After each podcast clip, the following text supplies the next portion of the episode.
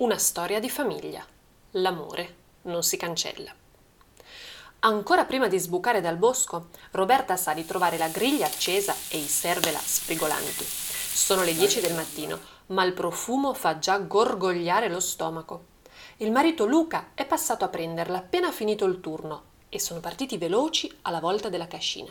È da una settimana che aspetta di abbracciare Paolo, scalmanato figlio in custodia temporanea sui monti del suocero Giuseppe. Ciao a tutti! Luca sorride e stringe il bimbo, mentre il padre saluta da lontano e quell'impenitente scapolone del fratello Tiberio agita una mano, mentre con l'altra gira le costine. Benvenuti, sedetevi che vi porto da bere.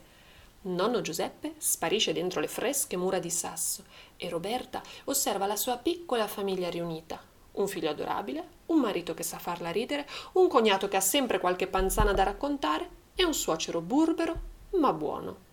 Alla luce del giorno, i dubbi si dissipano come nebbia al sole e l'idea di tradire i suoi uomini le è estranea e quasi ostile.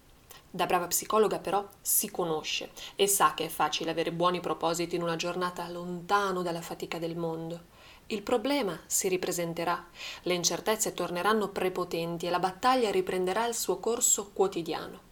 Non ha mai conosciuto la suocera e sa bene quanto la sua mancanza sia una presenza costante, Farà di tutto, nei limiti della sua felicità, per evitare che accada di nuovo. Come se l'avesse letto nel pensiero, Tiberio esclama: Luca, ti saluta la mamma! Dovresti chiamarla un giorno o l'altro. Gli occhi di Giuseppe si stringono in due fessure di triste rancore, mentre Luca si stringe nelle spalle. Dieci anni prima la loro era una famiglia felice, con i propri problemi, è ovvio, ma chi non ne ha?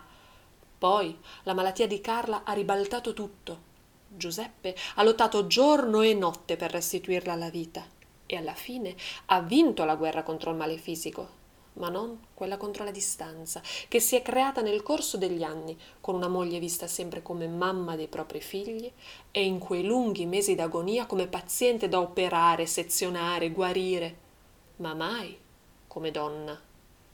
E così, quando passata la burriana sono tornati alla vita di paese, è arrivata la tempesta. In valle a reclamare un'inutile eredità è arrivato Adam, leventinese d'origine, australiano di nascita, è rimasto giusto il tempo di vendere crotto e locanda ed è ripartito per Sydney.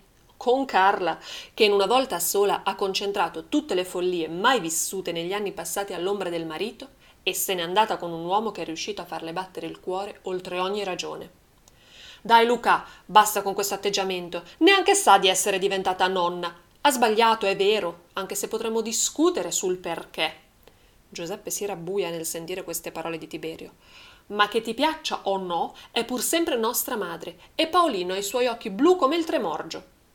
L'aria, all'improvviso, è diventata pesante, ma alla vista di Paolo e Napoleone che rincorrono una gallina che starnazza indignata, i quattro scoppiano in una risata liberatoria e la tensione si stempera.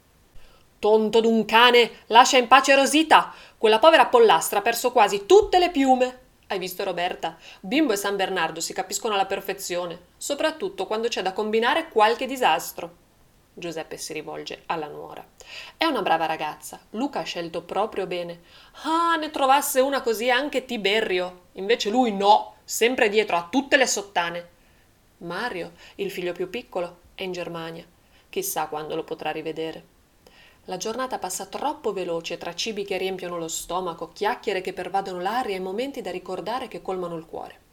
Presto è ora di tornare a casa, di ripartire e di caricarsi nuovamente sulla schiena il peso di una vita che non può rimanere sospesa ad aspettare tempi migliori. Qualche lacrima di Paolino intristisce la mamma, ma il sorriso torna sulle gote del piccolo all'idea che il sabato dopo si sarebbero rivisti. State attenti, la strada è piena di curve, li saluta un profetico nonno Giuseppe, mentre Roberta sente il marito che sussurra al fratello. Ci penserò, promesso. Non sa a cosa si riferisca Luca. Può solo sperare che presto Paolino avrà anche una nonna.